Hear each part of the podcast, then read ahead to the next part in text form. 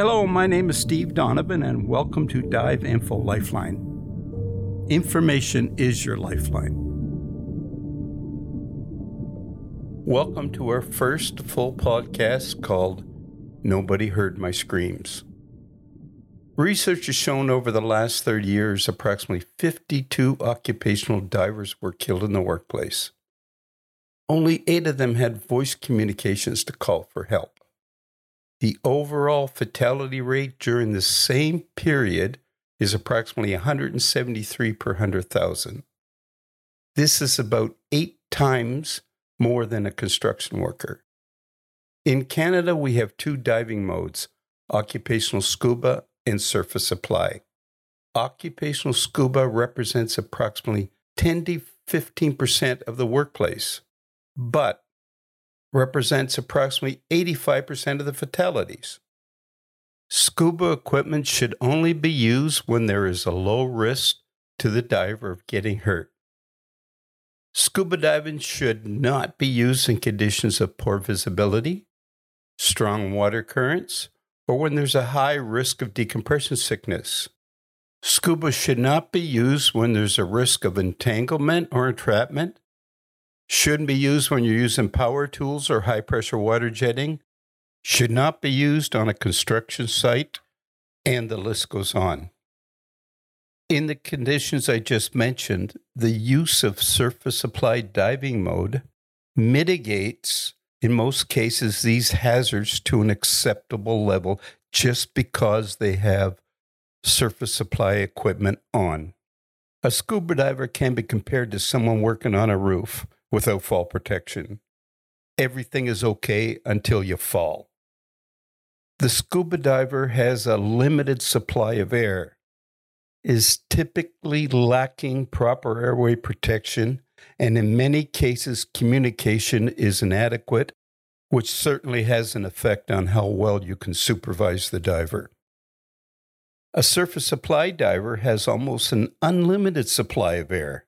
Their airway is protected, they have voice communications.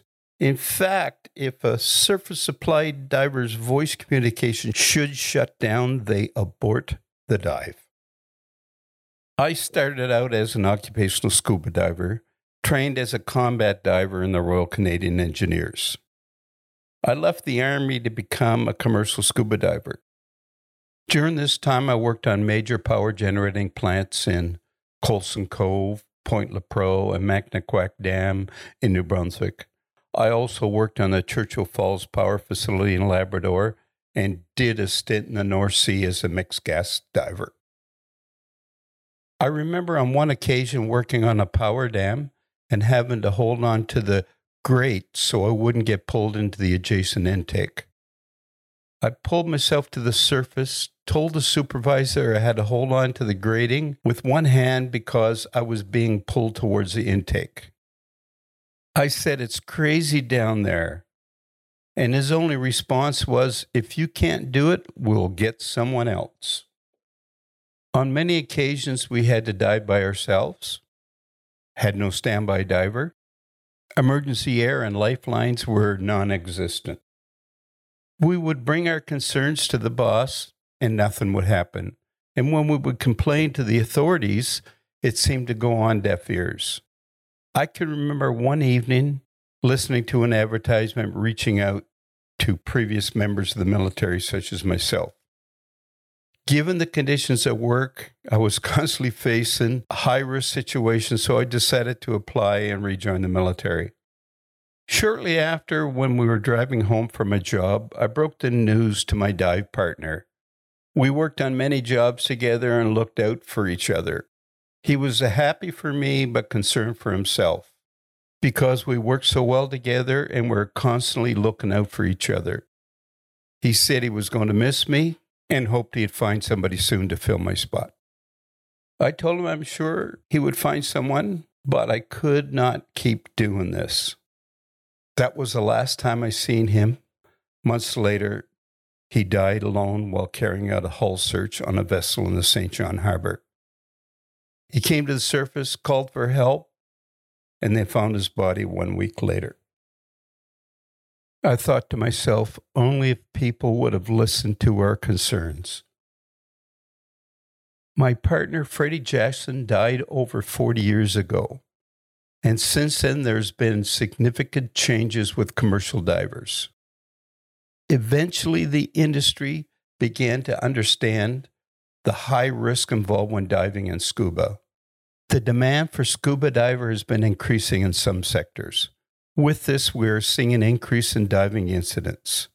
The scuba diver is diving deeper and longer than ever before, resulting with the increase of decompression sickness along with other diving ailments. Our industry has never experienced this frequency of decompression sickness. In 2018, I was speaker at the Canadian Underwater Conference in Vancouver, BC. And for the last segment of the conference, there was a discussion period dealing with the question should scuba diving be dropped from occupational diving? I can remember when the panel got together on the stage, there's about six panel members.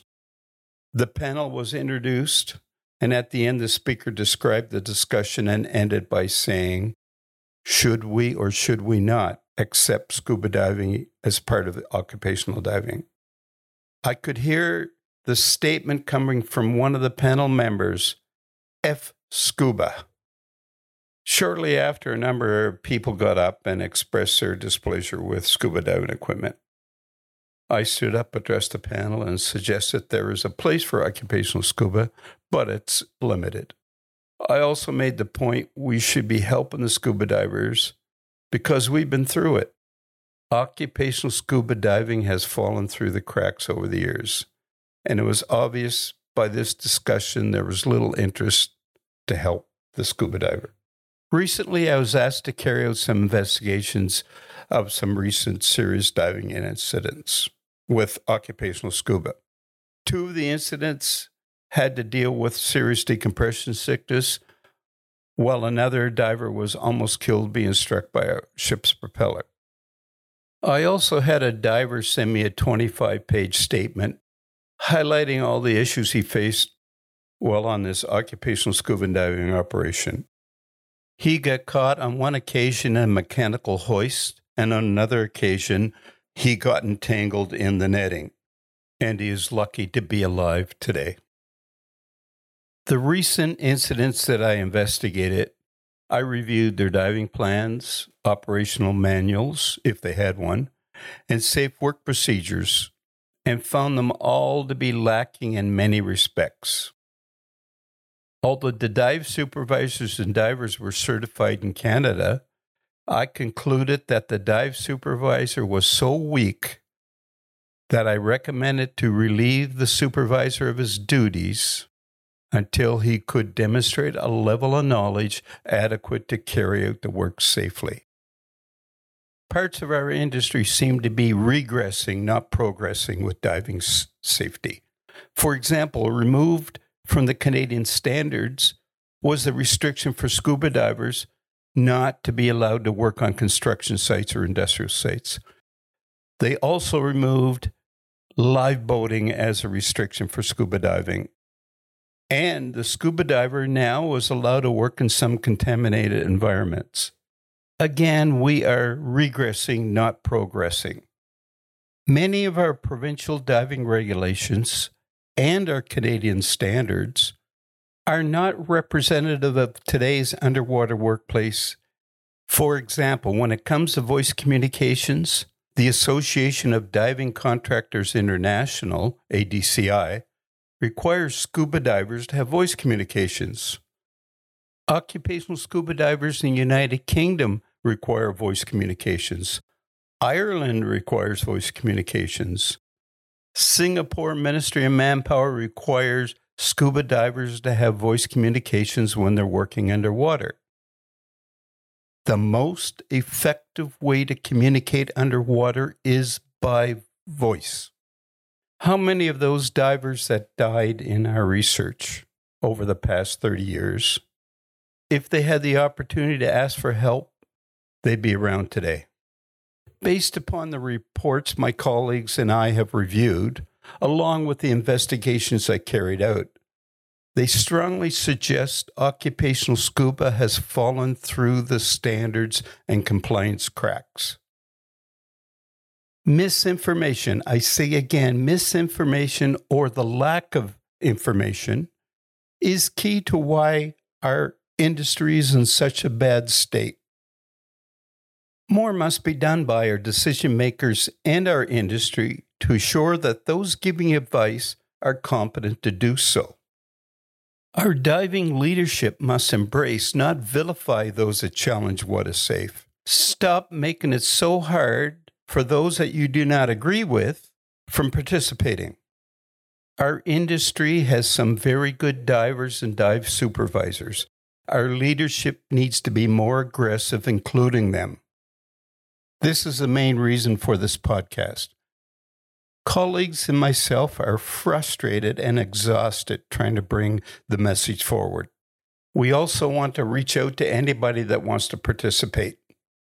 Some of our future podcasts that you can look forward to, we'll be discussing subjects such as what to look for when hiring a diving contractor, what is the difference between certified and competent, who are the real experts? Workplace compliance, dive planning, hazard identification risk assessment VSA job safety analysis, safety training, and the list goes on. Remember, awareness and access to the right information is our lifeline. Thanks for listening to Dive Info Lifeline. Remember, being informed is being aware.